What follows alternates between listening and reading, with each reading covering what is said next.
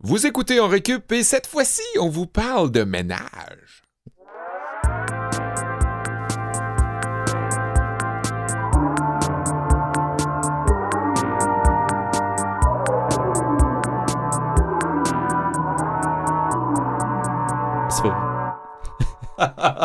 Salut tout le monde, Euh, je suis en compagnie de Olivier Bradette, euh, mon cher ami, euh, Kevin Breton, Également, cher ami. ouais, disons, et je m'appelle Sébastien Blondeau. On Allô? parle cette semaine de ménage. Pourquoi on parle de ménage? Je sais pas. Parce que c'est le printemps. Ah Puis ouais. le printemps, ben, c'est la saison du ménage. selon euh, qui, je sais pas. Mais c'est ça qu'on fait tous. On aime euh, ben, sortir euh, ce qu'il y a dans nos armoires, laver le fond. Ouvrir les fenêtres, Ouvrir ouvrir, les les, portes, fenêtres, faire, faire de l'air. Ben oui, moi j'ai fait euh, le trois quarts à peu près. euh, parce qu'il y a eu une belle journée à un moment donné, puis on, on en a profité. Mais euh, vous autres, les gars, est-ce que vous avez fait votre, euh, votre ménage du printemps ou une partie du moins? J'ai j'ai pas tant de périodes où on fait un ménage du printemps, à part que peut-être Bon, laver un il peu. est le- au-dessus de ça, Ouais, lui, c'est ça. le ménage. À part que de peut-être un peu laver les, les fenêtres, euh, les craques de fenêtres, là, mais on, on tient ça quand même propre chez nous. À longueur d'année. Il n'y a pas besoin de faire un gros ménage de, pour rattraper toute Ouais, la saleté de l'hiver. genre. Puis toi, Seb, c'est. Ben, moi, je viens Non, de le dire, j'ai fait, euh, j'ai fait un. Mais je veux dire, en- habituellement dans Ah, l'année, est-ce que habituellement, tu ouais, es ouais, un, ça va. t'es un gars propre? euh? Ouais, ben, moi, je suis un gars de vaisselle. Ah ouais? Ouais, Moi, j'aime ça. Je trouve que ça se prête bien à la philosophie, la vaisselle, Exactement. à l'introspection. À la conversation aussi, si on l'a fait à Mm. deux. Oui, c'est vrai aussi. On a déjà fait la vaisselle ensemble, toi puis moi. Ouais? Ouais, ben, euh, en fin de soirée, t'é- t'étais peut-être Ah oui, probablement, mais j'étais peut-être égaré dans mes pensées. affaibli, euh, ouais, ouais, C'est vrai. en état d'ébriété.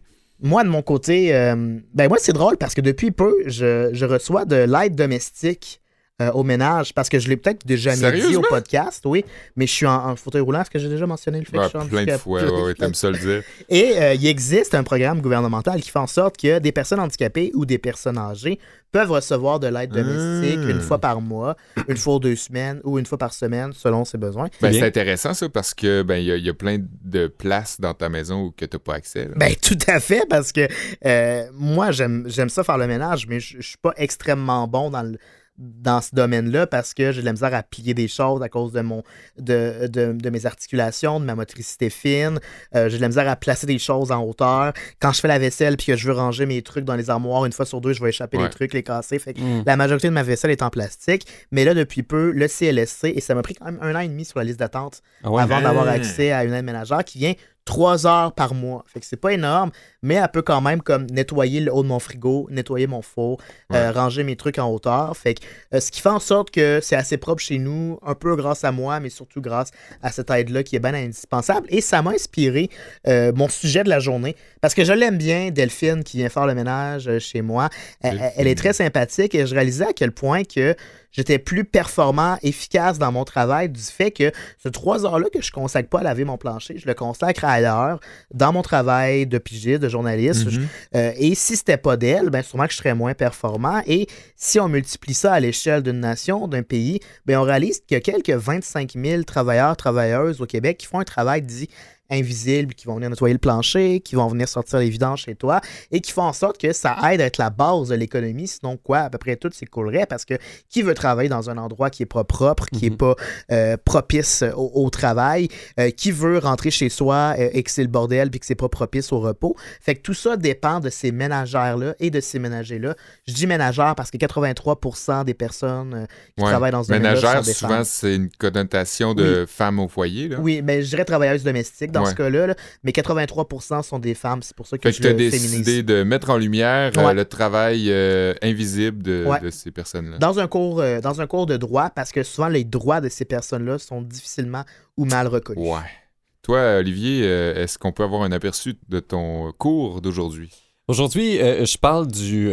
De, ben, pas, pas tant du, du ménage, mais de l'empreinte environnementale de, de nos données en ligne ou de ce qui soutient nos données en ligne. du ménage qu'on aurait à faire dans, dans nos soutiens techniques? Ben, ou ce qui, euh, ce qui fait qu'on stocke nos, nos affaires en ligne. Donc, tous les, les, les data centers, les, les Ouais. centres de données qui, euh, qui maintiennent en ligne tous nos courriels qui s'accumulent dans nos boîtes de réception, tout ce qu'on met dans nos Dropbox. Mhm. Euh, c'est beaucoup d'énergie. Ça fait que je fais un petit cours, un petit clin d'œil à l'empreinte environnementale de tout Ah, ça. intéressant. dans mon cours. On a tous un, un grand-père ou un oncle qui a ramassé des affaires dans son garage, puis le monde est un peu un ramasseux aussi. Ouais, ouais, clairement. Avec- Des euh, hoarders, comme on dit en Ouais, anglais. c'est ça, exact. Moi, je parle anglais.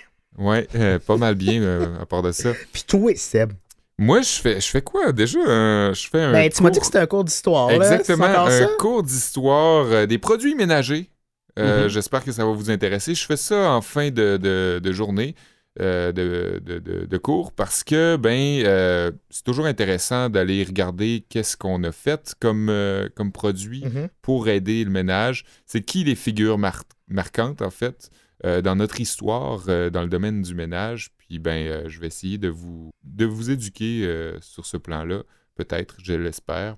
Et avec nous, on a On a Carl-Philippe Vallée. Carl-Philippe Vallée, un, un expert en technologie, puis-je dire. Et je sais pas si on pourrait aller jusque-là. J'aime mais- ça utiliser le mot expert, mais les experts aiment pas se faire appeler. Chaque- euh, ça, c'est vraiment de quoi qu'on peut remarquer de toutes les Ouais. personnes qu'on a reçues à, à- ça me regarde, de- des formations professionnelles de mon autre travail. Non, il vient Je plugger. travaille aussi en télé, euh, en récup. Chaque personne qu'on a présenté comme expert, tout le monde est comme Oh, Ah, je sais pas. Mais Carl Philippe, en tout cas, Pourtant, spécialisé en techno euh, en termes de rédacteur chez Radio-Canada, Ouais. également chroniqueur techno, euh, puis t'es un nerd, t'es un geek. Oui, tout à fait, tout à fait. Fait- Donc, euh, euh, finalement, j'ai toutes les qualifications requises pour être un expert euh, Pour être sur en place. informatique. Avec toi, on voulait, on voulait aborder la question de faire le ménage de sa présence sur Internet, Mhm. nettoyer sa présence sur le web. C'est-tu possible, puis pourquoi le faire?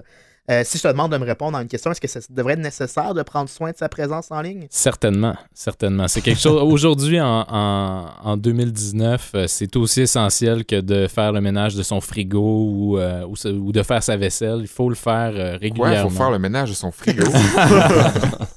Étonnamment, euh, peu Ah de ouais. gens le savent, mais oui, oui. euh, puis, euh, donc, euh, oui, faire, faire un ménage informatique une fois, euh, une fois de temps en temps, le plus souvent possible, en fait, c'est euh, c'est une excellente idée. Mais une tâche plus difficile que ça peut nous paraître, peut-être des petits Mm. trucs à nous donner. Euh, on va voir ça en deuxième partie de cours aujourd'hui. Dans ce cours, on peut baptiser informatique ou techno. Ouais, Ça mais va? un cours d'informatique, je pense que ouais, je, je serai le, le professeur de- d'informatique pour J'ai aujourd'hui. bien hâte. Moi, tu sais, j'ai hâte. Mais on Oui. commence ça tout de suite? Ouais, Cool. Au début, ça devait s'appeler un cours euh, d'économie, mon cours aujourd'hui, mais finalement, je l'ai rebaptisé droit parce que je réalisais que, en bout de ligne, les droits des ménagères ou des travailleuses domestiques sont euh, très peu euh, respectés, ou en tout cas difficiles à reconnaître. Ce qui m'a inspiré ça, euh, c'est le visionnement du film Roma. Est-ce que vous l'avez vu, le film sur Netflix, nommé aux Oscars? Tu l'as vu, Seb? Oui.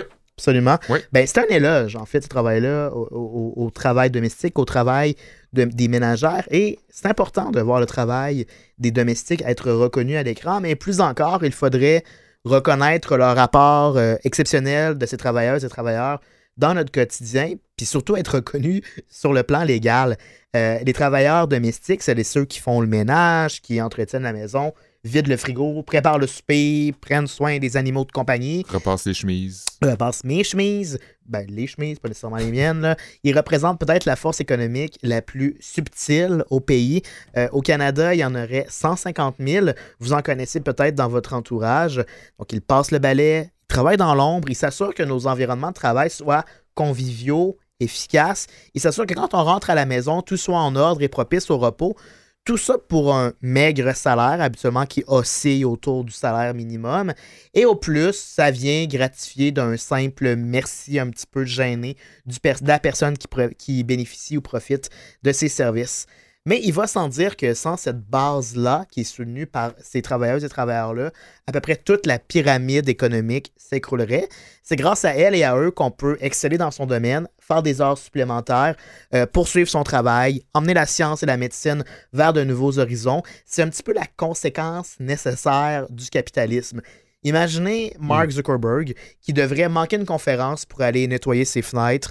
Bill Gates qui quitte plus tôt une réunion parce qu'il a oublié de mettre les ordures au bord de la route avant de partir chez eux. Imaginez votre, votre patron qui fait la même chose. Ou encore, plus sérieusement, imaginez des personnes handicapées comme moi qui auraient bien de la difficulté à contribuer à l'économie du pays si ça leur prenait deux, trois, quatre fois plus de temps, nettoyer la bolle de toilette, nettoyer le frigo, etc. Donc, c'est une aide qui est essentielle vraiment pour soutenir l'économie d'un pays. Sauf que, qu'est-ce qui reste de leurs efforts? Pas grand-chose parce que c'est ce qu'on appelle un travail invisible. Le confort auquel, on- duquel on bénéficie, il est tellement rendu habituel qu'on s'en rend plus vraiment compte. Mhm. Un plancher luisant, des fenêtres propres, une cuisine rangée, c'est juste habituel. Même si c'est un ter- c'est rendu tellement essentiel, en fait, qu'on le voit tout simplement plus. Et c'est ce qu'on appelle le travail invisible. Et en plus de ne pas voir leur travail être reconnu, souvent, elles sont à risque de ne pas voir leurs droits de travailleurs et travailleuses être reconnus. À travers le monde, c'est un petit peu difficile à chiffrer. On pense qu'il y aurait entre 67 et 100 millions de personnes qui travailleraient dans ce domaine-là. Et à l'échelle du Québec, c'est 25 000 travailleuses. Leurs droits varient beaucoup, on le comprendra en fonction du domaine précis et en fonction du pays. Dans certains endroits, c'est carrément de l'esclavagisme moderne, même que dans plusieurs cas, on a répertorié 15 millions sont des enfants qui accomplissent ces tâches et ces Ouais. Besognes-là. Au Québec, c'est primordial de rappeler que les travailleuses et travailleurs domestiques bénéficient, en théorie, des mêmes protections légales. C'est important de le rappeler parce que l'accès à la justice, c'est pas toujours facile, même pour monsieur, madame, tout le monde, mais encore moins quand on provient d'un pays étranger puis qu'on n'est pas accoutumier euh, aux règles et aux règlements et aux lois du pays dans lequel on habite désormais. C'est aussi important parce que ces travailleuses et ces travailleurs-là sont souvent qu'autrement dans une grande position de vulnérabilité et susceptibles d'être victimes de discrimination sur trois fronts. D'abord, en raison de leur statut, financi- de leur statut financier précaire, ce sont souvent des emplois qui offrent peu de sécurité et paient très peu. En plus, ben, 83% des employés sont des femmes Mhm. et 80% sont issus de l'immigration et elles vont donc devoir endurer des conditions de travail difficiles, pour ne pas dire discriminatoires, de peur, de peur de perdre leur statut de travailleur et de devoir retourner dans leur pays d'origine. Donc oui, c'est important de répéter que les mêmes lois du travail s'appliquent aux travailleurs domestiques, c'est-à-dire le salaire minimum, le droit à des vacances et à des congés, et aussi un tarif qui est augmenté lors des heures de travail excédentaires. Sauf qu'en vérité, ça ne se passe pas toujours comme ça. Il faut comprendre la réalité. Il y a plusieurs travailleuses qui se retrouvent souvent à habiter chez son employeur. Ça, c'est fucked up. Imagine si tu habitais chez ton patron. Comme dans Roma. comme dans Roma, dans- ça se passe plutôt bien dans ce, dans ce cas-ci, mais Oui. dans d'autres situations, ça Oui. peut être difficile parce Ben que oui, ça dépend du patron ça dépend du praton. ou de la patronne. Absolument, le niveau de stress peut augmenter, la situation peut devenir doublement délicate parce qu'elles peuvent être appelées à travailler beaucoup plus que 40 heures semaine parce que tu es constamment sur ton lieu de travail, ben oui. interpellé. C'est une manière en quelque sorte de contenir le Prise salaire pour minimum. acquis aussi. Oui, tout à fait. Tenu pour, tenu pour acquis. Tenu pour acquis. Tenu Si on pour va acquis. être Je- mais j'aime ça dire ça va. tenu pour acquis. Et plus important encore, ben, ce travail-là de travailleur domestique, euh, c'est une besogne qui peut entraîner euh, des blessures ou encore des problèmes de santé chroniques, on va le deviner. Et donc, ils, sont, ils doivent être protégés par la CNESST, mais ils ne le sont pas très bien. Contrairement à n'importe quel travailleur, euh, il n'est pas de facto protégé. S'il y a une blessure, il doit s'inscrire au préalable pour l'être. Imaginez, vous êtes un travailleur immigrant, vous n'êtes probablement pas au courant de l'existence de la CNESST. Mhm. Et en plus, il y a un certain nombre d'heures minimales qui doit être travaillé avant d'être qualifié pour pouvoir euh, être remboursé en cas d'accident de travail. Donc maintenant, la question, c'est qu'est-ce qu'on fait pour changer ça? Il y a différents organismes qui demandent au gouvernement canadien de signer une convention de l'OIT, l'Organisation internationale du travail, euh, la Convention sur les droits des travailleuses et travailleurs domestiques pour promouvoir leurs droits et espérer que les gouvernements, en- une fois ayant ratifié et signé cette convention-là, tentent d'harmoniser leur politique interne pour être compatible avec les grands principes de cette convention-là. Ça, c'est une chose qu'on peut faire à l'échelle gouvernementale, mais à l'échelle individuelle, on peut aussi mieux reconnaître le travail des travailleurs domestiques, travailleuses domestiques, dénoncer les situations qui nous semblent inacceptables créer ou provoquer une espèce de changement de mentalité euh, collective envers les travailleuses et travailleurs domestiques.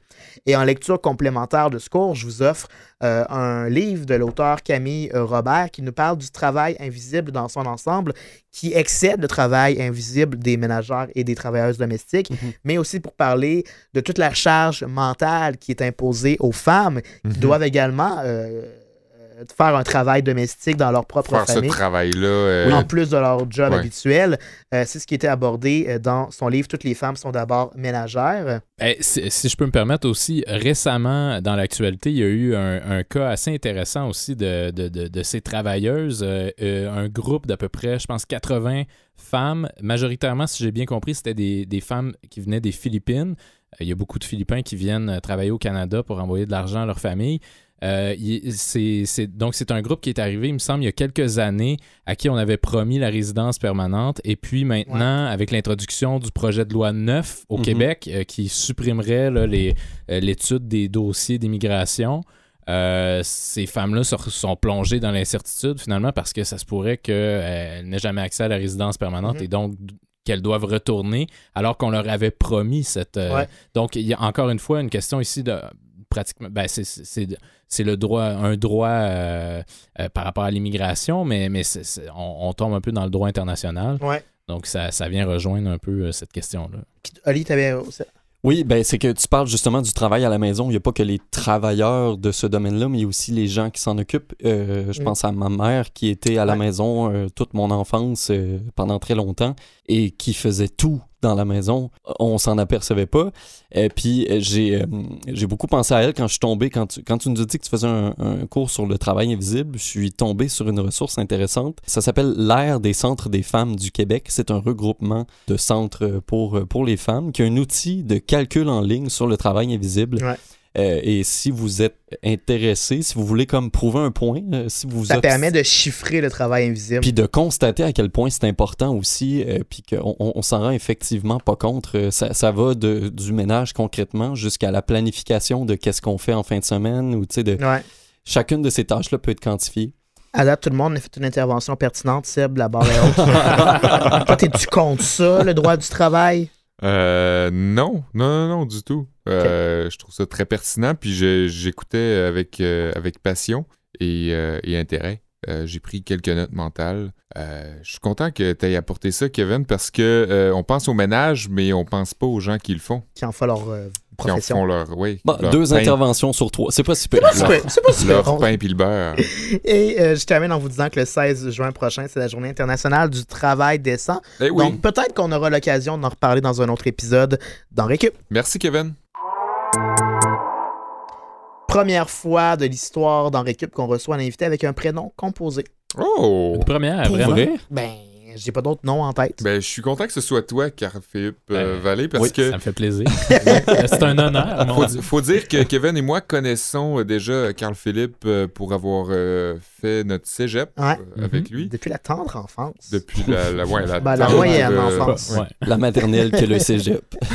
ouais. Carl Philippe, comme on a dit en, en intro, qui est euh, chroniqueur, chroniqueur techno à, à Radio-Canada. Oui. Euh, on voulait t'inviter parce que le ménage, c'est un sujet super vaste et super large. Puis c'est de plus en plus une préoccupation des gens de se dire Coudon, les traces que je laisse sur Internet, ça va-tu me nuire euh, toute ma vie, tu sais?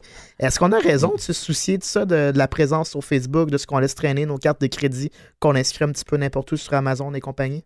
Ben, euh, c'est un sujet extrêmement large. C'est, effectivement quelque chose qui est de plus en plus dans l'actualité. En tout cas, on s'en rend de plus en plus compte, on en parle de plus en plus parce que on laisse de plus en plus de traces sur Internet.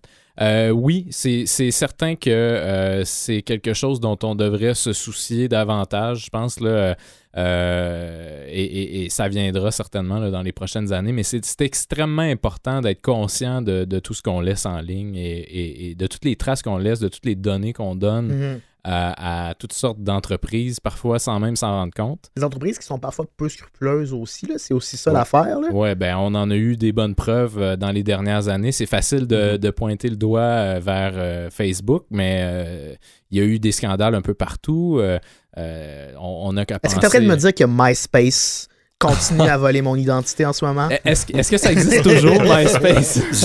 C'est drôle parce que je suis tombé sur un article il y a quelques mois qui disait que MySpace avait malencontreusement perdu toutes les données Oui. stockées avant genre 2015. Ouais, ouais. Oui, oui, oui. Ouais. Tout avait comme été. Ils transféraient des Ah, serveurs puis ils ont comme ouais. tout perdu. Ouais. Toute la musique un peu louche qui a été logée sur leur serveur est disparue. J'avais des Dieu productions, Ah. j'avais des productions Ouais. musicales sur MySpace. Non mais c'était pas bon là.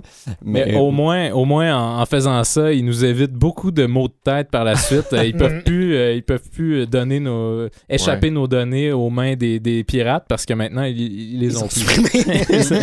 C'est c'est simple C'est comme ça. bête. Euh, moi, je veux te parler des petits caractères. Mhm. Parce que je pense que c'est un petit peu à la base des traces qu'on laisse sur Internet. On est un petit peu insoucieux, on est pressé par le temps. Puis quand on s'inscrit sur un site puis qu'on doit remplir un profil, on prend pas le temps de lire les petits caractères qui font genre 12 pages. Qu'est-ce qui est écrit dans ces petits caractères-là, coudon? Oh, eh, énormément de choses et c'est justement pour ça qu'on les lit pas. C'est Ouais. qu'il y a beaucoup trop de choses dans ces, dans ces petits caractères-là. Mais normalement, euh, il y a toujours la, la politique de confidentialité, non, je, je crois, euh, dans laquelle euh, l'entreprise explique ce, ce qu'elle devrait faire normalement avec nos données. Donc, normalement, si l'entreprise euh, nous dit qu'elle va vendre nos données, là, c'est là-dedans qu'elle va nous le dire. Elle va jamais l'écrire en gros sur son Ouais. site web. Ouais. Ce sera pas son slogan. C'est pas très vendeur de dire on vend vos données, euh, vous Mais êtes notre produit. hein. Ça risque pas d'être écrit comme ça aussi clairement non Ouais. plus, j'imagine? Non, effectivement. Euh, on, on a eu un exemple récemment d'une entreprise euh, qui héberge des photos sur Internet et puis euh, tout le monde aurait dû se douter euh, qu'il y avait quelque chose qui clochait parce que un service d'hébergement de photos, ça coûte cher. Mhm. Ça Ouais. coûte, ça coûte très cher hé- héberger des, des photos en ligne euh, parce que ça demande de gros serveurs qui euh, coûtent beaucoup d'argent et qui consomment beaucoup d'électricité. Alors, ce site-là prenait les photos des gens et s'en servait pour entraîner des algorithmes de reconnaissance faciale avec, Ah. avec les, les visages des, des gens sur les photos à l'insu de leurs clients. Et ensuite, euh, cette entreprise-là avait une, une autre entreprise à côté qui vendait des algorithmes de reconnaissance faciale à des policiers, des, des militaires, tout ça. Je pense qu'ils n'ont jamais eu de clients militaires ou, ou policiers, mais ils en cherchaient. C'était leur objectif. Ouais, Oh, et, wow. et ils en vendaient euh, aussi à des entreprises privées. Donc, euh, euh, non, mais l'entreprise n'avait pas indiqué clairement euh, qu'elle faisait ça. Et euh, bon, après avoir été euh, un peu euh, interrogé par des Hmm. journalistes, a fini par l'ajouter dans, ses, dans sa politique de On a de retiré les verres du nez, Ouais. finalement. Ça, c'est un risque, évidemment, là, de ne pas se soucier de sa présence sur le web, qu'on puisse servir à d'autres fins d'entreprise, genre de la, reconna- de la reconnaissance Mhm. faciale. Est-ce qu'il y a d'autres risques, comme par exemple des vols d'identité, qui peuvent être associés à ça? Tout à fait. Le, le vol d'identité, c'est, c'est, je dirais, peut-être le, le risque le plus, le plus clair, le plus commun, euh, pa- parce que, euh, en fait, euh, avec la quantité de données qu'on laisse sur Internet, on peut à peu près savoir tout d'une personne. Il y, a, il y a souvent des gens qui se demandent si leur, tél- leur téléphone les écoute. Mhm. Moi, j'ai envie de dire, on s'en fout à la limite. là. Rendu au point où on en est actuellement, on donne suffisamment de données à toutes ces entreprises-là pour qu'elles sachent assez de choses pour pas avoir besoin de nous écouter. Ils peuvent facilement fouiller dans notre paperasse plutôt que nous écouter avec un. Oui, et d'ailleurs, je, je pense que c'est pas plus tard qu'aujourd'hui, euh, on, on apprenait que euh, sur euh, Gmail, Google connaît l'historique de nos achats, par exemple, sur Amazon, alors que Google et, et- et Amazon, c'est c'est- c'est- c'est pas Mhm. des alliés, là, ils partagent pas des données ensemble, mais Google connaît l'historique de nos achats sur Internet parce que euh, ils, ils peuvent lire nos courriels.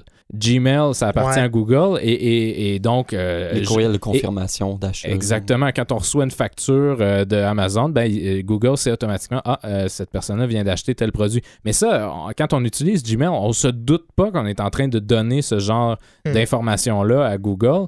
Euh, et, et Google est très loin d'être la seule entreprise à agir de cette façon-là. Donc, on- euh, effectivement, on, on donne énormément de données à, à toutes ces entreprises-là. Et si ça vient qu'à tomber entre les mains de- des mauvaises personnes, ces personnes-là peuvent essayer de voler notre identité. Et euh, une fois qu'ils ont notre identité, peuvent faire toutes sortes de choses, peuvent essayer de voler de l'argent. euh, Mais Google va pas essayer de voler mon identité. Non. non, normalement, mais euh, le problème, en centralisant autant d'informations dans les serveurs d'une seule entreprise, on multiplie les risques de, euh, de, de se les De faire voler. Parce Ouais. que si si, euh, il y a un pirate qui arrive à s'infiltrer dans les serveurs de Google, ben là, il y a une mine d'or. C'est Ouais. plus qu'une mine d'or. Je veux dire. il, il- il y a, il y a tout ce qu'il lui faut pour euh, faire toutes sortes de, de vols. Il Mhm. connaît notre géolocalisation, il sait où on se trouve à peu près en permanence. Ouais. Je veux dire, il- on voudrait jamais que qui que ce soit ait toutes ces informations-là sur nous. On dit souvent que les compagnies nous connaissent mieux que nous-mêmes, on se connaît, tu sais, Mhm. dans le sens où justement toutes ces données euh, sous-jacentes là, où euh, on Ouais, n'a pas achats, conscience, là. là, euh, sont, sont connues, C'est sans doute vrai. fichées. Nos achats parlent d'eux-mêmes. Là. Ben ouais, puis pas juste nos achats, là. tout ce qu'on fait. Nos conversations. Nos ouais. conversations. euh, Mais maintenant, je veux dire, on, on reste en contact avec notre famille via Facebook, on fait nos achats sur Amazon, on trouve le resto où on va aller souper sur Google. Est-ce que c'est peine perdue d'essayer de soigner sa présence sur Internet ou il y a vraiment une manière de contourner les géants du web puis d'utiliser Internet à bon escient sans se risquer de perdre son identité? C'est certain qu'on va toujours émettre des données en utilisant euh, des appareils électroniques. En partant, on, produit des données constamment. Ça, c'est certain. Donc, maintenant, si on veut euh, e- essayer de, régler ce problème-là, la meilleure solution, ce serait d'essayer effectivement de contourner les géants du web, d'éviter de centraliser nos données euh, toujours au même endroit. Euh, des façons de faire ça, c'est d'utiliser des logiciels libres et ouverts. Mhm. Euh, donc, ce sont des alternatives aux différents services qui sont offerts sur Internet. Par exemple, je ne sais pas si vous utilisez un logiciel de traitement de texte comme Google Docs qui vous permet de, de- d'écrire euh, des textes en ligne. Je suis dessus en ce moment. Tous nos textes dans Récup sont Ouais. faits là-dessus, je pense. Il existe, il existe des, euh, des alternatives. Je pense qu'il y- en a une qui s'appelle LibreOffice, qui Ouais. est complètement libre et ouverte, qui fait en sorte que euh, c'est p- et, et c'est une fondation, je pense, ou une, une organisation à but non lucratif qui s'en occupe. Donc, c'est pas une compagnie comme Google qui va centraliser tout ça. Donc, de- d'essayer de segmenter euh, l'utilisation des services qu'on qu'on a en ligne, c'est une excellente idée. Euh, on peut penser, par exemple, à la, euh, à la maison, les personnes qui nous écoutent, si euh, elles utilisent euh, Facebook Messenger, je pense que la plupart des gens utilisent Facebook Messenger ou WhatsApp ou, ou différents services de, de ce genre-là. Euh, donc WhatsApp et Facebook Messenger qui appartiennent évidemment à Facebook. Si on veut éviter de donner les informations qui sont contenues dans nos messages à Facebook, ben, l'idéal c'est euh, d'aller vers par exemple Signal, qui est une application. Honnêtement, je pense que euh, la plupart des gens utiliseraient Signal, se rendraient même pas compte que ce n'est pas Facebook Messenger. Mm. C'est- extrêmement similaire. Ça s'utilise de la même façon et euh, les messages sont chiffrés. L'entreprise se targue de ne pas amasser de données sur ses, euh, sur ses clients, sur ses utilisateurs. Et en plus, c'est une, entreprise, euh, un- un- une application qui est recommandée par Edward Snowden, là, qui est quand même une référence dans le domaine de la vie privée et de l'anonymat en ligne. Mais, puis là, je me fais peut-être un peu l'avocat du diable, mais à la limite, qu'est-ce que ça me fait? Tu sais, je veux dire, OK, bon, euh, Google, connaît mon emplacement puis tout. Ben ouais, puis Ouais. dans le sens que ça me permet d'avoir euh, sur Google Maps, euh, OK, il y a un resto que je connaissais pas. Hey, j'ai un match de Ben, 85% avec Ouais. ça. Cool. Euh, Essayer une réponse, c'est que si jamais demain matin tu te rends compte que t'es l'élu, ben là t'es dans marde. là. Référence à l'épisode de la Matrice. euh, oui, allez réécouter ça. Mais tu sais, c'est Mais c'est je comprends juste- ce que tu veux dire. C'est un- une gamme de produits qui est très bien fait, nonobstant que oui, ok, il y a du traçage puis de- du, du repérage de nos données, mais moi, ça change rien dans le sens que il y a toujours une contrepartie de on t'offre quand même un service de Mhm. qualité où, Mhm. avec justement tes données, ton historique, on va optimiser tes recherches, on va te proposer du contenu plus personnalisé. Puis t'as rien à cacher. Puis T'es pas un dissident Ouais, politique. tu sais, je suis pas, euh, c'est ça, je suis dans un, aucun groupe euh, un peu obscur Mhm. ou, tu sais, à quelque part, l'utilisateur a quelque chose à retirer de positif de Mhm. tout ça aussi. Tout à fait, tout à fait. Et- mais mais d'ailleurs, c'est ça, c'est ce qu'on dit souvent. Si c'est gratuit, c'est que c'est vous le produit. Exactement, c'est ça. Euh, et c'est vrai, euh, les données qu'on, ont, ont une valeur énorme. Et d'ailleurs, il y a beaucoup de gens qui militent pour, euh, pour qu'on, nous redonne la valeur de nos Mm. données, donc, Mm. pour enlever ça, ces profits-là aux entreprises. Mais c'est vrai que ce sont des, des services qui sont extrêmement pratiques. Et la plupart des gens, généralement, quand on parle de vie privée ou de ménage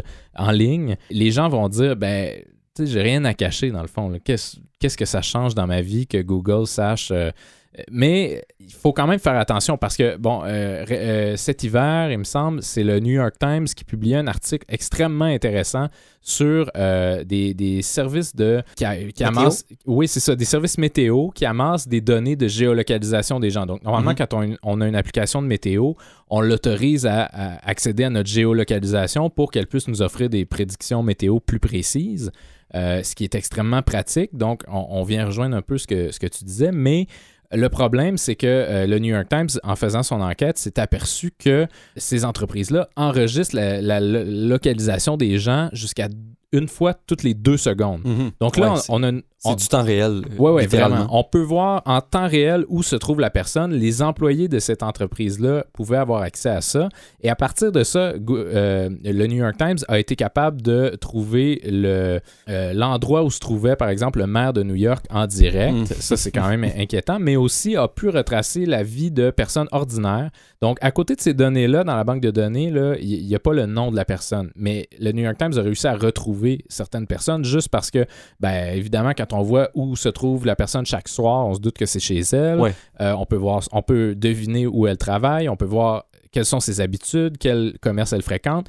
Si on voit que la personne fréquente euh, une clinique d'avortement, on peut se dire peut-être que la personne veut se faire avorter, mais cette personne-là, ses données parlent pour elle. Peut-être qu'elle n'a pas envie Ouais. d'en parler. Si la personne fréquente des, des bars euh, de la communauté LGBTQ, euh, peut-être que cette personne-là n'a pas envie d'en parler, c'est son choix, c'est, mais, Mhm. mais les données parlent pour C'est elle. toujours une question de plus qu'on multiplie les données, plus il y a de risques qu'elles se retrouvent entre les mauvaises mains, en fait. Exactement. Puis, ultimement, ça ne devrait pas a- a- être à des entreprises privées de décider, ou en tout cas, de, on ne devrait pas remettre ça entre les mains d'entreprises privées qui, qui, qui cherchent le profit. Puis on n'est pas à l'abri de ça euh, parce que euh, l'article dont tu parles, Carl Philippe, de- du New York Times, le- la presse plus a fait le même exercice, puis Mhm. c'est à peu près les mêmes résultats qui sont arrivés avec l'application.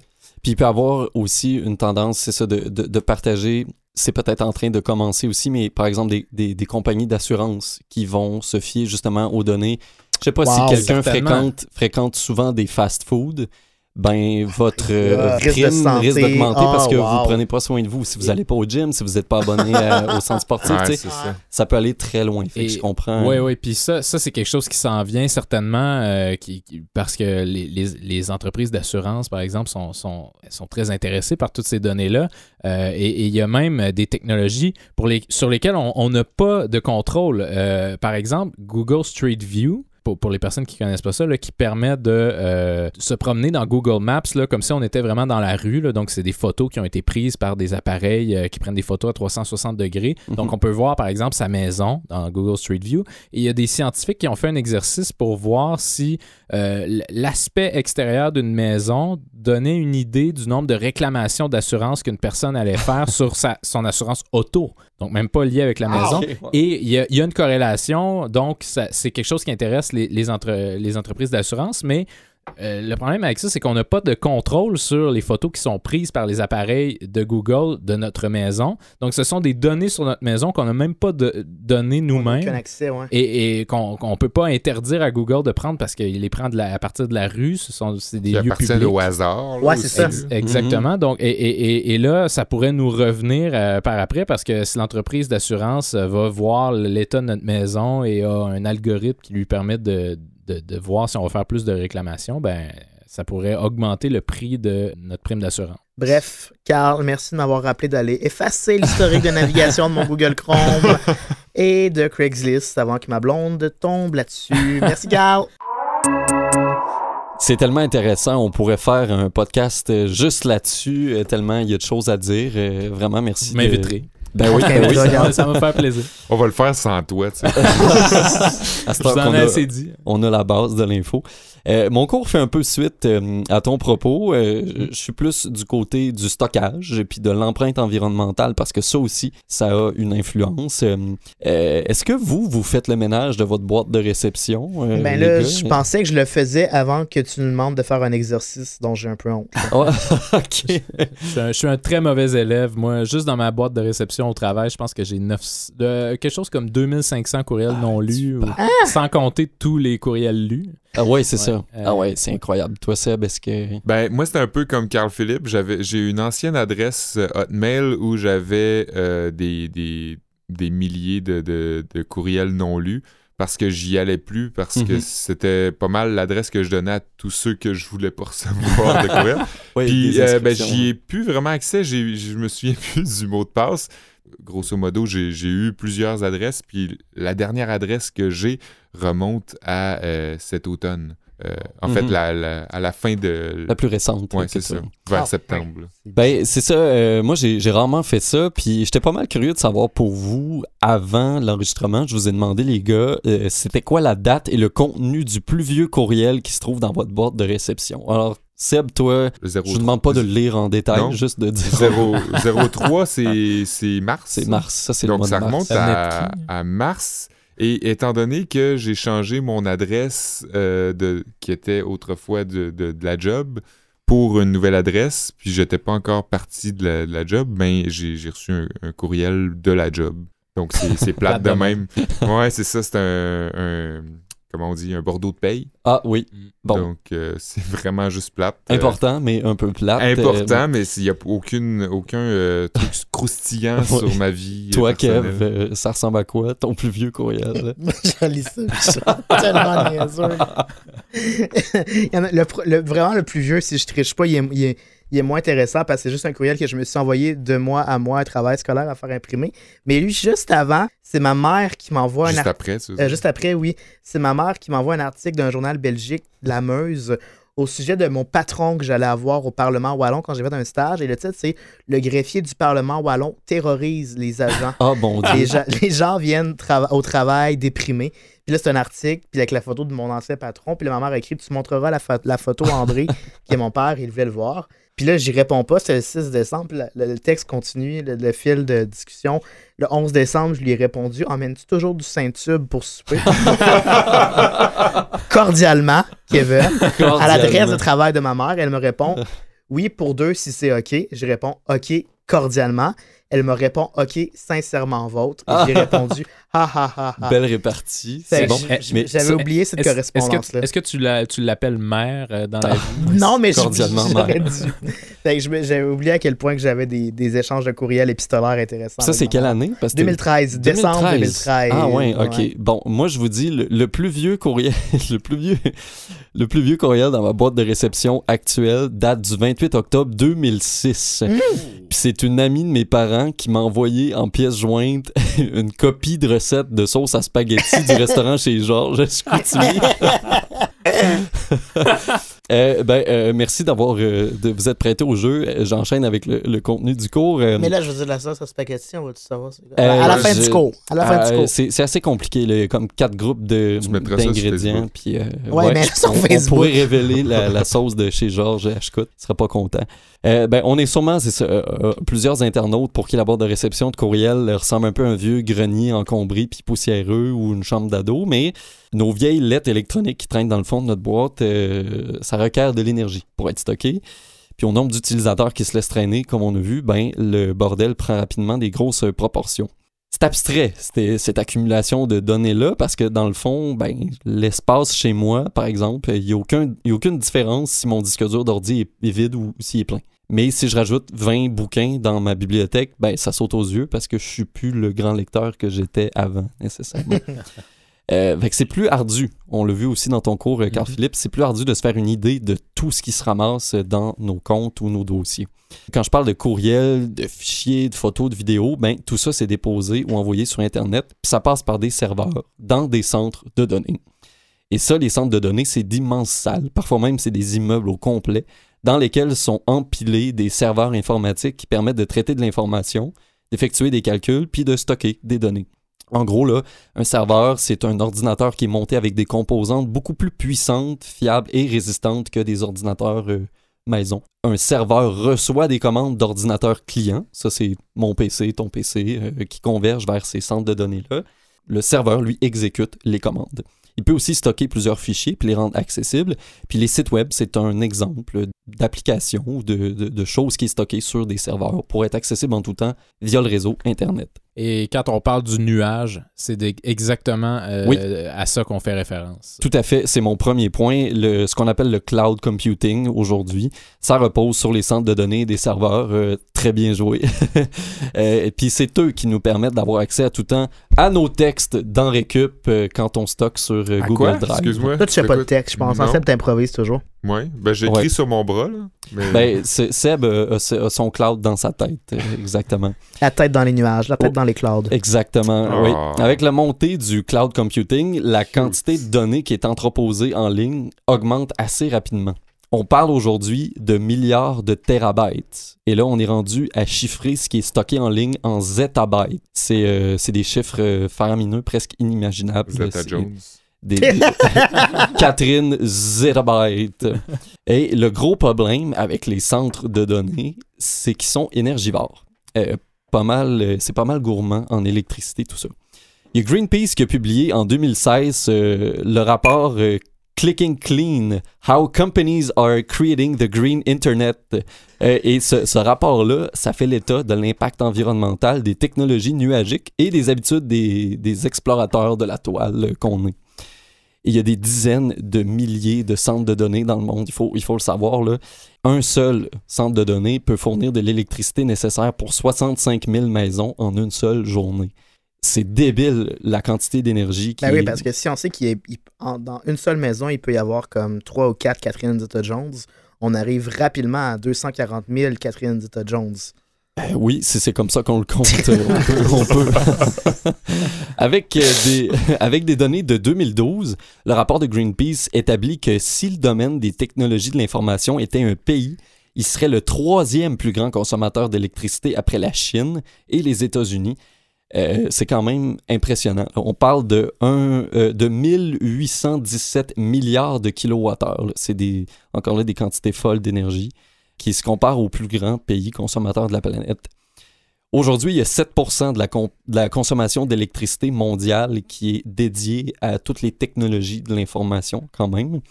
Euh, sauf que ça augmente assez rapidement, puis on prévoit que ce taux-là atteigne près de 13% de la consommation mondiale dès 2030. Vous le remarquez sûrement, Kevin puis Seb, euh, quand vous jouez à vos jeux de PC préférés, votre ordinateur peut devenir chaud. Imaginez là, des milliers d'ordinateurs puissants qui tournent ensemble dans des salles 24 heures sur 24. Euh, ça devient très chaud. Et c'est ça qui nécessite le plus d'énergie, La climatisation. la climatisation dans les centres de données. Il y a seulement entre 6 et 12 de l'électricité d'un centre de données moyen là, qui est requise pour les opérations informatiques elles-mêmes. On peut pas juste Presque- ouvrir la fenêtre. là. Presque tout le reste de l'énergie consommée, c'est consacré au refroidissement Ben euh, des serveurs, puis euh, de, de- aussi de l'alimentation des disques durs de recharge en cas de plantage. Et là, je me tourne du côté de mes deux geeks spécialistes. Mm. C'était pas un enjeu sur la crypto-monnaie. Ça, tu sais, à un moment donné, Absolument. ils voulaient installer des, des mineurs de Bitcoin, puis là, Hydro-Québec, t'es comme ça va Ben, coûter cher. Il y, en- il y en a eu pas mal qui sont venus euh, s'installer au Québec. Oui. D'ailleurs, il me semble que euh, justement euh, Hydro-Québec a un peu euh, mis, le pied, les mis le pied moteurs. sur le frein là, pour, pour dire que ça, ça va faire parce que ça consomme trop d'énergie, Mhm. justement. Puis c'est c'est le même enjeu un peu pour les, les centres de données, mais c'est la raison aussi pour laquelle le, le Québec et le Canada en général sont plutôt bien positionnés dans, dans le domaine des centres de données. À cause du climat? Euh, à- entre autres, mais aussi à cause de l'électricité qui est pas Ah très ouais, chère. qui est pas ici. très cher ici. ouais. Puis le vrai. climat aussi, donc dans le fond. Ça Tu peux pas vraiment avoir des mines de, de bitcoins en Afrique où il fait Ben, super chaud. C'est c'est Ben, pour possible, plein de raisons. C'est possible, mais ça, ça coûte beaucoup plus cher, donc la marge de profit est, est- Ouais. est moindre. là. Euh, Donc, c'est sûr que faire c'est des plus intéressant d'aller. à air ouvert, à ciel ouvert? Ça, Ça, ça- serait un peu risqué. ça rouillerait plus vite, mais euh, ouais. Ouais. Ben, j'y viens tantôt vers euh, les énergies propres, c'est-à-dire que justement Greenpeace a commencé à monitorer les activités des opérateurs de centres de données euh, autour des années 2010. Puis l'organisation a rapidement constaté la réticence des compagnies justement à discuter de ces enjeux-là, puis à divulguer leurs sources d'approvisionnement énergétique. Euh, heureusement, dans les dernières années, ben, on a assisté à un changement de cap de quelques grands joueurs de l'industrie. Il y en a certains qui ont manifesté leur intention de se tourner vers des énergies renouvelables à 100% pour alimenter leur centre de données. Facebook le fait en 2011, Apple et Google ont suivi peu de temps après en 2012, Amazon et Microsoft l'ont fait en 2014 un peu plus tard. Il y en a d'autres aussi, c'est comme une vague qui est en train de se créer, puis c'est une bonne chose. Euh, Google, Apple et Facebook sont d'ailleurs les trois seuls géants de l'Internet sur la vingtaine qui, sont, qui ont été évalués par Greenpeace à obtenir la note de A avec euh, des pourcentages d'énergie renouvelable assez encourageants. Euh, Google, on parle de 56% de toute l'énergie utilisée pour les centres de données qui est renouvelable. Apple, c'est quand même 83%. Et Facebook est un peu entre les deux à 67%. Euh, évidemment, le Greenpeace évaluait pas juste les sources d'énergie, mais aussi d'autres facteurs comme la transparence, puis les politiques d'énergie mises en place par les compagnies. Donc, à quel point on se commet, puis on, on est euh, ouvert sur euh, nos pratiques euh, face à la population. Et justement, ici, comment on, optimise nos centres de données, ben, il y a beaucoup de recherche et de développement qui est fait là-dessus. Euh, il y a Microsoft qui a testé dans les dernières années euh, un centre de données submergé, en fait, sous la sous, l'eau, euh, sur les côtes de l'Écosse. C'est un projet pilote pour tester justement l'efficacité du refroidissement à l'eau. On sait que l'eau est, euh, est ce qui a le- la chaleur massique la plus intéressante. Mhm. Donc, euh, c'est un refroidisseur euh, vraiment efficace. Mais si jamais le- projet fonctionne pas, qu'est-ce qu'on va dire? Euh, ben, que ça tombe à l'eau, j'imagine. On faire un jeu de plate. moi, l'eau. j'allais dire, ça va pas aller euh, contrecarrer des, des, des, des, des, euh, j'ai pas d'autres verbes, là, mais des, des espaces, des systèmes euh, écologiques, là, des, voyons. Des écosystèmes? Des écosystèmes, Écosystèmes. merci. Pas nécessairement, ben, tu sais, dans une place comme l'Écosse, il y a pas, euh, évidemment qu'on n'ira pas mettre des centres de données dans euh, la grande euh, euh, muraille de, pas muraille de Corot, mais euh, De Barrière. Chine. le, le Barrière Great de Coral. Reef. La barrière de corail, merci, merci. Ah, Euh, on va faire ça peut-être plus dans des côtes euh, Ouais. asséchées ou rocailleuses, Ouais. euh, si, si jamais ça fonctionne. C'est une des façons euh, de faire, mais il y a beaucoup de, de recherches à faire. On parlait d'usines à Bitcoin. Il y en a une dans le coin de Drummondville, si je ne me trompe pas, qui réutilisait l'air chaud pour chauffer des serres euh, qui permettaient de produire euh, des Ah. fruits, de cultiver des fruits et des légumes pendant toute l'année, même en hiver. Ah ouais. Et euh, ça permettait justement ben, d'avoir une petite économie euh, en à parallèle. côté de ça, en parallèle. Mais c'est eux Ils qui géraient leurs rentabilisaient. propres, euh, leurs propres fruits et légumes. Peut-être qu'il y avait un partenaire, Un partenaire, mais il ok. se servait C'est de la chaleur hot. produite par Ah l'usine. ouais. pour- Apple pourrait faire pousser des pommiers. Ah, ben Bravo. Et c'est là-dessus qu'on arrête ce cours. ça suffit. Euh, Donc, de manière très professionnelle, si je suis ma feuille de route, on est arrivé indéniablement au dernier cours de la journée, tel que livré par Sébastien Blondeau, un cours d'histoire. Merci, mon cher Kevin Breton. Excellente transition, ça, Ouais. Merci, Bravo. tout Ouais. en douceur. Oui, on, on peut le, le noter. Euh, oui, un cours d'histoire euh, du ménage, et histoire des, des produits ménagers, si euh, je suis honnête avec euh, mon, mon plan de cours. Euh, toujours nécessaire de, de se retourner puis de regarder ce qui a été accompli, ne serait-ce que dans les dernières décennies. Je ne sais pas si vous êtes d'accord, mais euh, puisqu'on a la chance euh, de se souvenir de figures marquantes, euh, dont seuls les noms éveillent chez nous le respect, l'assurance, je pense que c'est notre devoir de- d'en parler, de les nommer. des personnages historiques tantôt grandioses, tantôt déchus, mais toujours pertinents de par leur expérience, de par leurs archives aussi. Et je suis heureux d'avoir aujourd'hui la chance de vous en présenter quelques-uns. Si on connaît euh, souvent leur nom, on connaît pas toujours leur histoire, d'où ils viennent et quel contexte encadre leur citation majeure. Hmm. Et je commencerai avec un bel homme fort, blanc et chauve, toujours, Monsieur vêtu comme si il s'en allait au bal en blanc avec euh, sa boucle d'oreille de pirate. Moi, je pense que Monsieur c'est. Net, oui. Moi, je pense que tu parles de Mathieu Tessier. Non. C'est vrai qu'il y a des airs de Monsieur Net, mis à Ouais. part les lunettes, là. Ouais, ouais. Euh, Monsieur Net, né Mr. Clean, euh, conçu en 1958 par Procter and Gamble. Euh, grande compagnie de nettoyeurs tout usage qui avait précédemment acheté le produit du même nom aux inventeurs, messieurs Mathusan Chandramohan et euh, Linwoon euh, Burton. J'espère que j'ai bien prononcé. Là. C'est, On les salue. c'était Mhm. beaucoup de consonnes pour ma bouche. Au fil de ses voyages, Mr. Clean s'imprègne des us et coutumes, euh, acquiert différents noms, mais conserve toujours la même efficacité. Euh, au Québec, on l'appellera donc Monsieur Net, vous êtes au courant. En Belgique et en France Monsieur Propre. et au Maroc? Ouais, c'est ouais. Monsieur Propre, effectivement, Olivier. T'as bien fait tes devoirs. En Allemagne, on va l'appeler... Oh, Mathieu. Mathieu, Hmm, Drasenkaisen. me- moment de réflexion, non, on l'a pas. C'est Meister Proper. Pas de l'allemand, ça. Ben, c'est. Ouais. Ouais, ben, c'est c'est récupéré de propre, j'imagine. Euh, en Chine, en Grèce, en Europe de l'Est, au Moyen-Orient, en Russie et j'en passe, c'est Mr. Proper aussi. Ah, ouais. Euh, donc, euh, c'est une variante, là. Euh, en Espagne, vous avez un guess? Senior. Oh mon Dieu, je suis pas bon en En espagnol. Espagne, ben non, en Espagne, c'est vraiment différent. C'est Don, vraiment sale là-bas. Don que- Limpio. Ah. Pour vrai? Je- ouais, ben oui. En- Limpio pour. ouais, ça ressemble un peu Ça en, veut dire propre. Probable. en Italie puis en Albanie, ça ressemble un peu. C'est Mastro Lindo. Ah. Ben ouais. Puis au Royaume-Uni, ben malgré qu'on y parle l'anglais, je sais pas si vous étiez au courant, le monsieur s'appelle pas Clean à cause d'une compagnie qui utilisait déjà le nom Mr. Clean. Donc on l'appelait là-bas tout simplement Flash. Ah, wow. Ça sonne peut-être bizarre étant donné qu'on vient de nommer plein de monsieur. Là. Euh, puis pendant plusieurs années même, on mettait pas en scène le beau bonhomme musclé et chauve, mais euh, dans, les, dans les publicités télévisées, mais plutôt euh, l'actrice écossaise Molly Weir qui disait à la télé Flash cleans floors without scratching.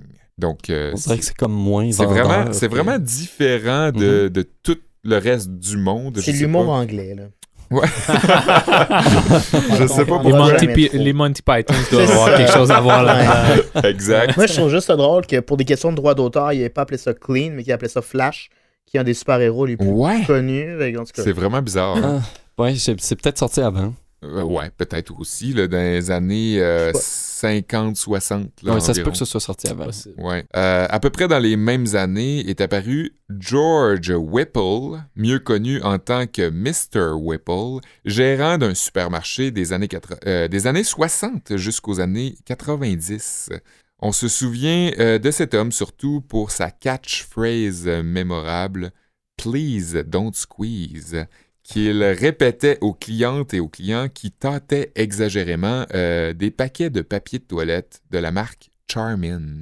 Ah. La première fois qu'on aperçoit euh, le bonhomme, euh, ben, il se cache au coin d'une allée pour espionner une cliente qui tâte des tomates avec ses doigts. Après ça, on la voit, on voit un gros plan de ses mains tâter des melons miel. Puis avant qu'elle puisse euh, s'approcher des Charmin, euh, Mr. Whipple sort de sa cachette et essaye d'intervenir. Je pense qu'on a un, un petit extrait, Mathieu. wow. First she squeezes the tomatoes, then she squeezes the melons, and now she's squeezing the Charmin. Please don't squeeze the Charmin. But this is new Charmin bathroom tissue. It's so squeezably soft. Mrs. Logan, I just can't resist it. C'est vraiment troublant. Ouais, hein? je je suis mal à l'aise. T'imagines croiser quelqu'un de même à l'épicerie? C'est une publicité des années 60. Il n'y avait pas de couleur à l'époque. Puis, ben, on, la, la dame euh, faisait son épicerie comme bien d'autres dames. Et le monsieur, le gérant, euh, l'espionnait. C'est ça, une espèce de. Ouais. Une connotation. Ouais, c'est euh, un peu malaisant. Mr. Whipple, par contre, est rapidement devenu populaire à travers les US et même au Canada, selon un sondage en 1978 mené par Charmin eux-mêmes.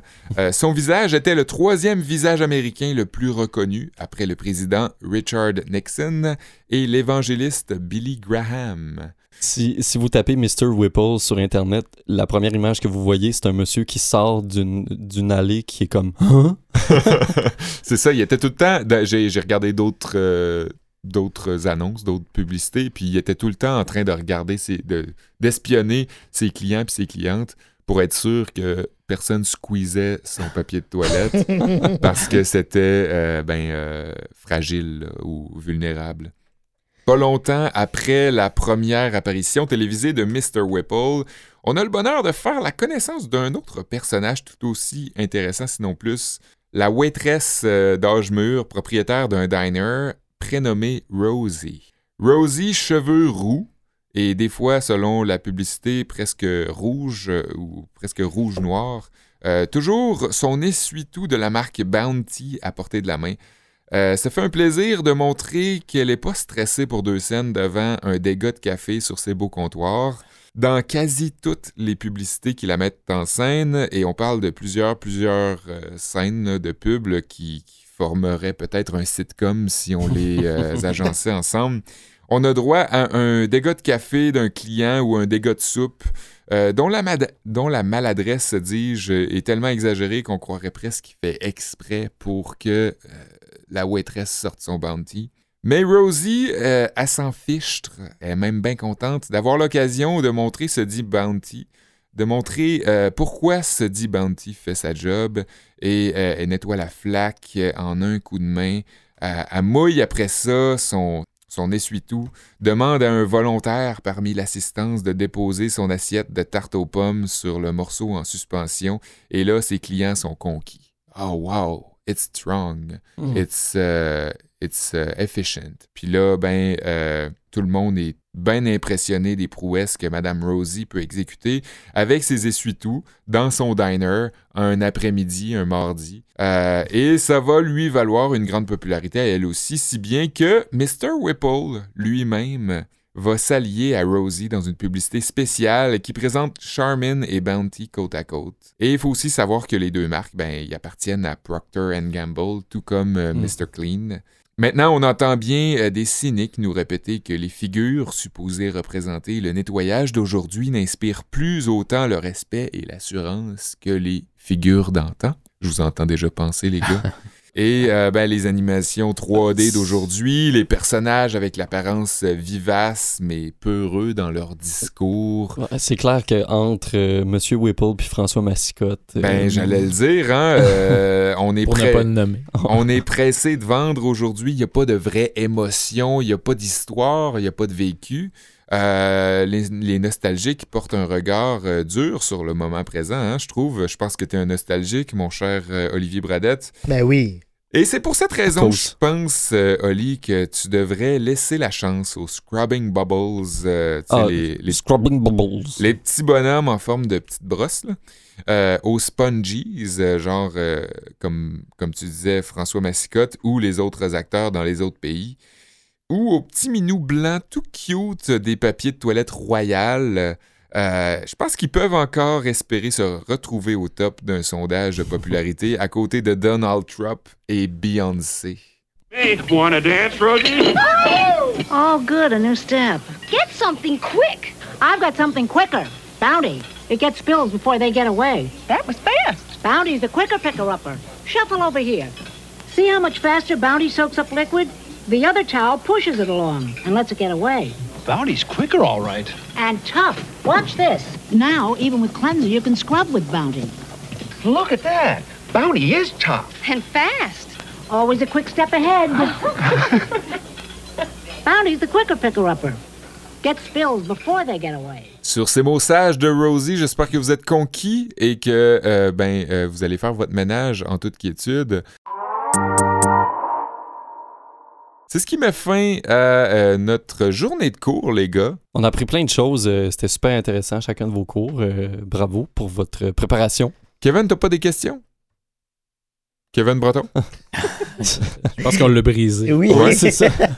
oui, j'ai plein de questions, mais euh, euh, ça aurait pu être un excellent cours de marketing aussi. Je pense qu'on Hmm, aurait pu ben faire oui. un cours Oui, de marketing de complet sur la marketing, man... Tu sais, le fameux slogan plus blanc que blanc, lave plus blanc que blanc. ouais. On aurait Et- pu faire un, marketing, un cours Il y de avait marketing aussi, euh, j'avais vu Windex, là, si j'avais fait un cours de marketing, euh, marketing, euh, il y avait un, un Windex qui disait que euh, ça rendait ses vitres invisibles et que ça en était un problème. Ben, il y avait l'annonce des corbeaux Ben qui ouais. riaient des humains qui fonçaient dans, Oui, dans oui, la porte ça, patio. Ouais. Exact. Mm, mm. C'est vrai, mais oui, une un cours bien rempli aujourd'hui. Une émission assez vaste et riche oui, et diversifiée. différents angles. J'espère que ça vous a donné le goût d'ouvrir vos armoires, de tout ranger, d'ouvrir les fenêtres, de faire un beau grand De ménage du faire printemps. votre ménage de boîte de courriel. Peut-être. Ménage dans votre vie en général. Supprimez les gens sur Facebook. Envoyez chez Mark Wow! Zuckerberg. Hey, wow, C'est pas wow, moi qui le dis, c'est Carl-Philippe Vallée qui le dit. Tu m'enlèves les mots de la bouche. Euh, ben, tant qu'à l'avoir au micro, merci de, ton, euh, de ta présence aujourd'hui, C'est un Carl-Philippe. grand plaisir d'être là, les gars. Super, Super le fun. fun, super éclairant euh, également. Merci Olivier pour ton exercice aujourd'hui. On a oublié de demander à, à Mathieu Tessier, notre, Oui. euh, notre technicien, c'était quoi, lui, son plus vieux courriel qu'il emmagasinait sans raison sur, son- sur les serveurs? euh? Ouais. De ma plus récente adresse, date de 2015, puis c'est une, euh, c'est un reçu de, De? travail. Ok, Eh, ouais, c'est Ouais, c'est correct. correct. Ouais, c'est correct, c'est ouais. correct. Correct. Ça, ça ajoute à l'aura de mystère de Ouais. Mathieu, je trouve. Mathieu, il est Un reçu de Ouais. travail, on sait pas trop. Qui, qui vient d'Allemagne, probablement. Il y, a, il y a- il y a une boîte de courriel que je trouve un peu vide ces temps-ci, c'est celle d'Henricup. Et Oh! on vous invite à la garnir à lien. henricup à commercial gmail.com. Ouais. N'hésitez pas à nous écrire. On est aussi aussi sur Facebook, sur Instagram. Euh, likez notre page, puis partagez nos épisodes. Donnez-nous des belles étoiles. Euh, ça nous fait toujours plaisir de vous lire et de savoir que vous appréciez notre travail aussi. Puis ben, en- en- excuse-moi Kevin, j'allais juste dire en faisant votre ménage du printemps, on vous invite aussi à écouter euh, CISM et Canal M Ouais. si vous voulez une présence dans votre euh, chez vous. Ouais, puis euh, oui, comme Oli disait, mettez des étoiles parce que même si vous nous aimez pas, on va rester là. On va continuer. On va persister à chaque semaine. Et on sera de retour la semaine prochaine avec un autre sujet. Je suis bien content, on va parler de Formule 1 Oui, Ah, oui, Formule c'est 1, vrai. la semaine prochaine, le Grand Prix de- du Canada arrive. Euh, à Montréal. Euh, mm. Fait qu'on va en profiter pour parler de ce sujet-là. Merci beaucoup à notre invité. Merci à Mathieu. Merci à vous deux, les gars. À Kevin. à Canal M, aux auditeurs. À la prochaine. À la prochaine. À bientôt. Gardez- Gardez le sourire. Gardez ça.